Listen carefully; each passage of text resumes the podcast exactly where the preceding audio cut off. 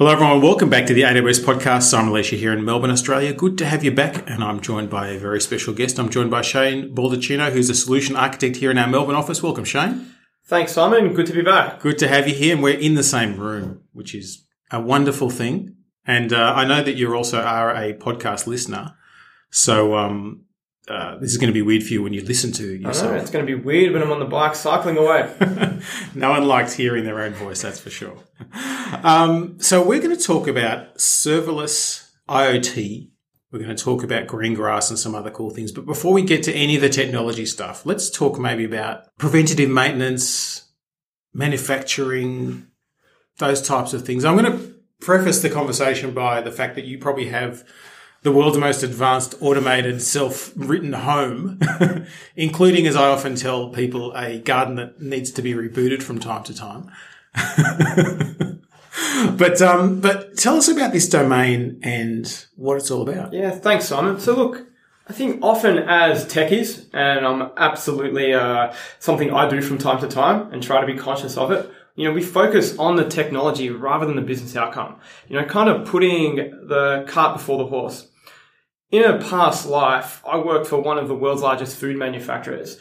And these days, manufacturing is a really tough business. Um, I spent a considerable amount of time exposed to like SCADA or supervisory control and data acquisition systems, MES, etc. But, you know, in today's ever shrinking globalized world, the odds are if it can be put in a can, it will cost far less to import than to manufacture in countries like Australia where labor is very high. So, you know, their margins are being squeezed tighter than ever.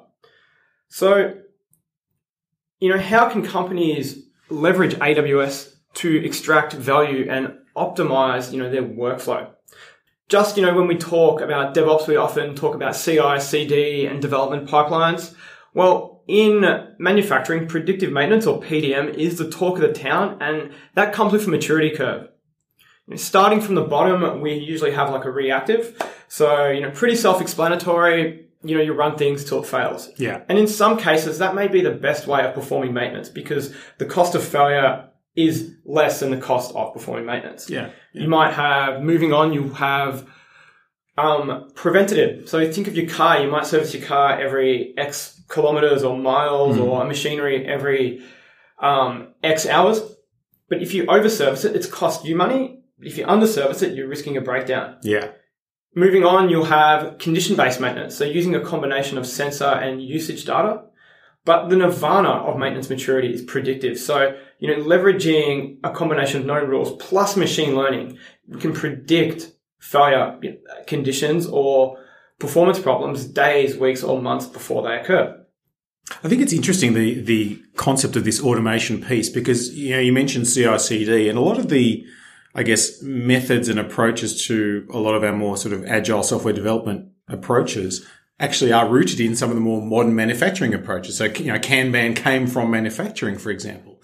So it's interesting to see the, the one feeding back into the other because you're right that manufacturing has become increasingly technologically based and building a lot more systems, a lot more software, a lot more control. Some of it less well secured than others, as we know, um, particularly when it comes to SCADA systems, etc. But um, this ability to implement a finer grained reactivity to what's going on in the environment is of real interest to manufacturing because the margins are so small. And if that assembly line is not working, you know, money, money is being lost. But also many of those components are very expensive or specialized. So you, you kind of don't want to replace it till you absolutely must have to replace it, but no later. Absolutely. Yeah. Yeah. Um, you know, and six months to a year ago, we released a service called Greengrass. So for those who aren't aware, AWS Greengrass brings local compute, messaging, data caching, and sync to connect the devices when they're not even connected to the internet. With Greengrass, you can leverage your device's I/O, so be it digital or analog, could be serial and so on, and you know run that on Greengrass. But you know the best part about Greengrass is it runs Lambda. So you know mm-hmm. this this not only means you can react to local events quickly, without a connection to the AWS cloud, but you can run Lambda functions, you know, to provide that operational intelligence. So you could kind of think of Greengrass Simon as, you know, a software defined programmable logic controller. It's, it's funny because we were talking about before we started recording, you know, you the, the fact that you're learning C at the moment And, and being a, a greybeard myself, I was laughing at that. oh, see, I remember those days. But um, but it is interesting how a lot of you know maybe we'll call it you know, current generation or previous generation automation tooling is is using quite quote unquote old technology, and old approaches.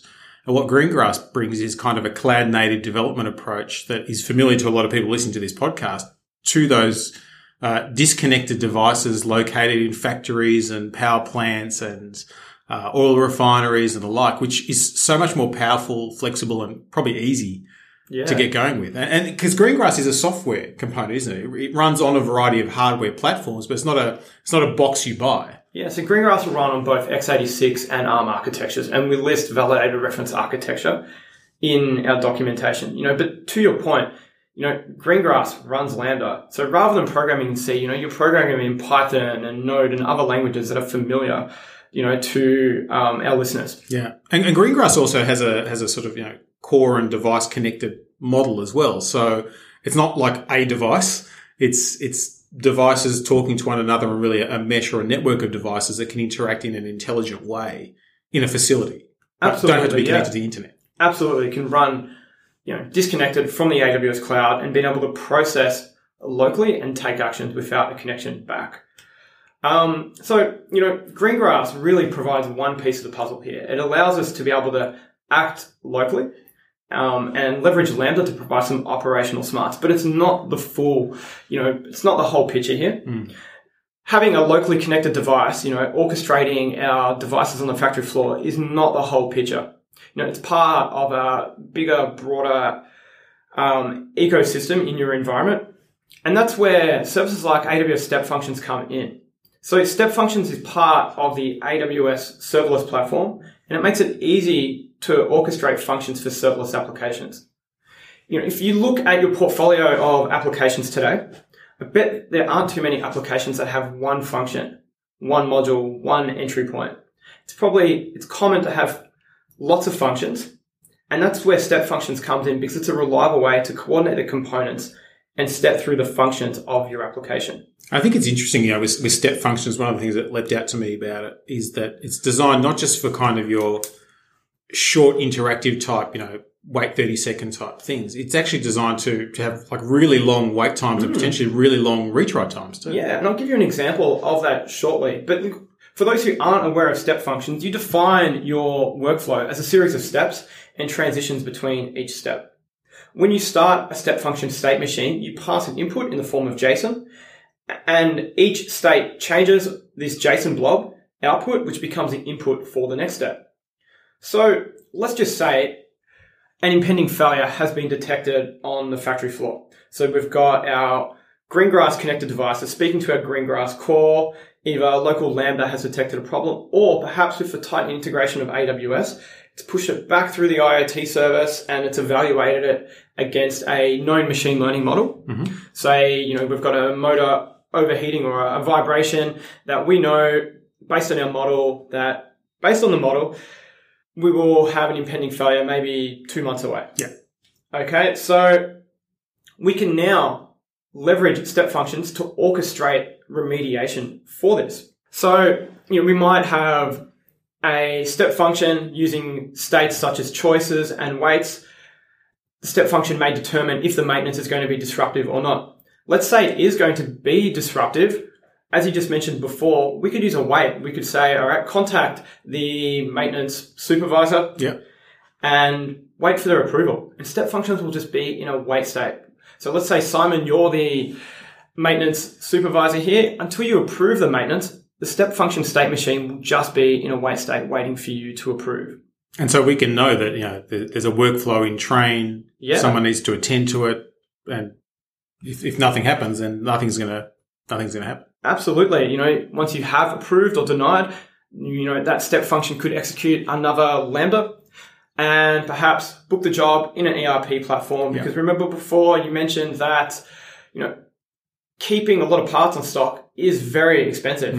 Um, and it's often not feasible to have some of those niche items there. So, you know, that could be booked into an ERP platform, at a technician dispatch, maintenance booked, etc. Yeah, and that's the interesting thing, you know, as, as much as we're automating the manufacturing process, for example, um, it interacts with the physical world, and it does take time to get parts, to get a technician, to to organise an outage time on the line. I mean, you know, how does that fit into the broader picture of a a, a, um, a manufacturing cycle or a set of jobs that have to be done by a particular date?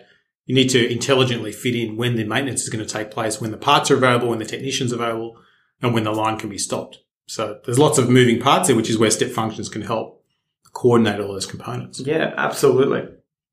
Now, one of the, the things I like about what you do, Shane, is that you, you don't just talk a big game. Um, you like to get your hands on the tools and build stuff. Tell us about this uh, particular demo you've built. Yeah, okay. So look, as part of AWS Dev Days, about six or so months ago, I embarked on leveraging Greengrass to build a system, Greengrass and step functions, based on preventative maintenance that would simulate elevators going up and down um, running Greengrass on a Raspberry Pi 3 because Greengrass runs on x86 and ARM architectures.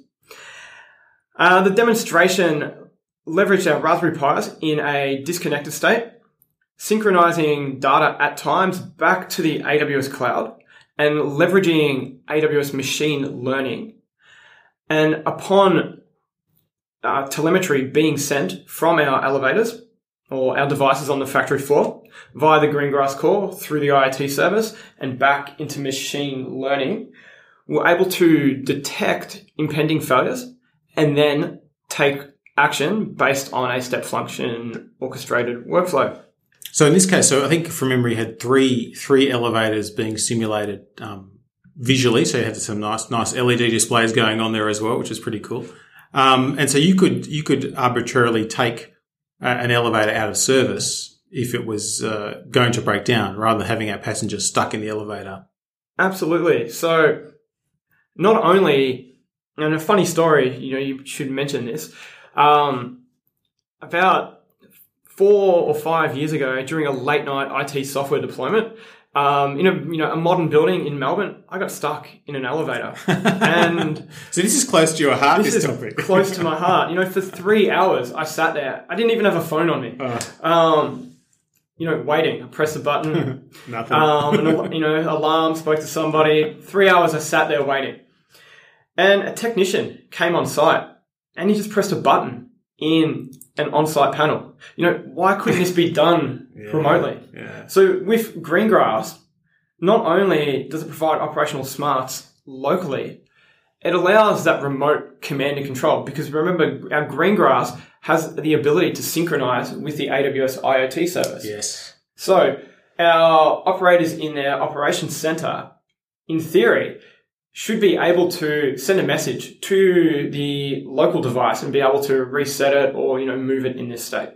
Yeah, so so there's you know there's times where you want automated action to take place, and there's times there where there is some form of command and control. But you're right, that command and control isn't do drives down to building, presses button on panel. I think we've maybe moved a little bit beyond that. I think so. So uh, so in building this um, this demonstration, obviously you know coped with a with a, a bunch of challenges and learned some new stuff, etc. If someone's embarking on their sort of you know first um, Greengrass project or first experience with step functions, etc., what are some of the the tips you'd give them, the, the the shortcuts they could take, or just some of the the things you learned along the way that you sort of went, oh, that's interesting.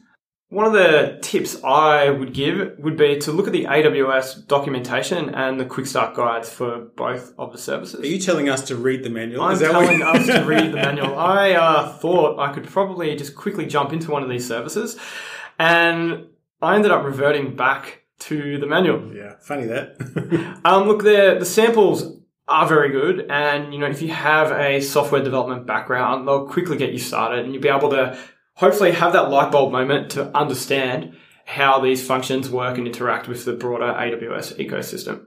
Yeah, and I think one of the other interesting things about Greengrass is because it's software based, um, you do have a lot of choice about which devices you, you develop on and build on. Now, Obviously, if you're going to be calling out to specific aspects of a, of a hardware device, a sensor, etc., you need to make sure it's compatible or at least similar. But certainly in, in our team, you know, we've got um, a, a bunch of Raspberry Pis around the place with hat sensors and other cool things that people are using. And that, that gives you a really good option in terms of what you might want to build or at least being able to demonstrate what is possible to your business stakeholders. I think one of the nice things about your demonstration, and it had a, you know, we, we had it running at the, at the Dev Days, but also at the Public Sector Summit as well, is a number of people who came up and really wanted to kind of viscerally understand what's going on, what, what is happening here, how is the control happening. I think, know, we struggle in software and with, with cloud talking about these concepts and interactions. They're all very abstract and you get on a whiteboard. It's very different to stand around a bunch of essentially simulated lifts doing things and injecting faults and, and responding and then seeing the result. It's, it's a good way to get stakeholder engagement. Yeah, absolutely. You know, and also, whilst this was done on Raspberry Pi 3, because Greengrass runs on so many various architectures, you know, you could use a Raspberry Pi to quickly prototype Yeah. and then transition to a more ruggedized industrial architecture. Exactly, and it's, it's, good you raise that because it, it is a really common pattern I see where people sort of get get the POC up, get the pilot up on just some some easily accessible. I mean, Raspberry Pis are pretty low cost these days, as an example, and then consider well, what what do I want? You know, if I'm building something for a truck. Um, probably not going to use a Raspberry Pi. I'm going to use something that's got good vibration resistance, etc. Or if I'm using something in an industrial setting, there are certainly many options that are they're industrial. The nice thing about Greengrass is it kind of gives you that common platform to build upon using your Lambda skills already, which most people have because they know how to code something. Um, you're kind of good to go pretty easily if you read the documentation. For sure.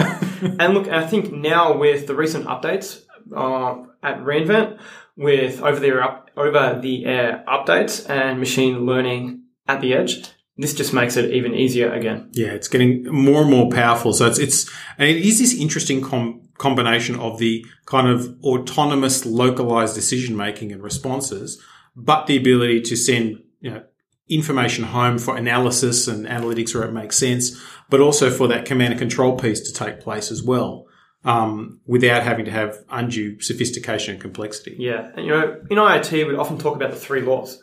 So, you know, what you just mentioned there was really the law of economics. You know, the cost of bandwidth, particularly in Australia, is not falling at the same rate as compute and storage. So you might want to act on low value data locally and then, you know, upload the high value data Yeah. back into the cloud for further analytics and storage. Yeah, exactly. No, it's really, it's, look, it's an exciting time in, in manufacturing and automation. I think this is a kind of the dawn of the new era, isn't it? Absolutely. Very exciting. Well, Shane, thanks for coming on and uh, sharing all that information with you. It's been great to have you on the show. Thank you, Simon. And thanks everyone for listening. We do love to get your feedback. AWS podcast at amazon.com. And until next time, and this time in your factory, keep on building.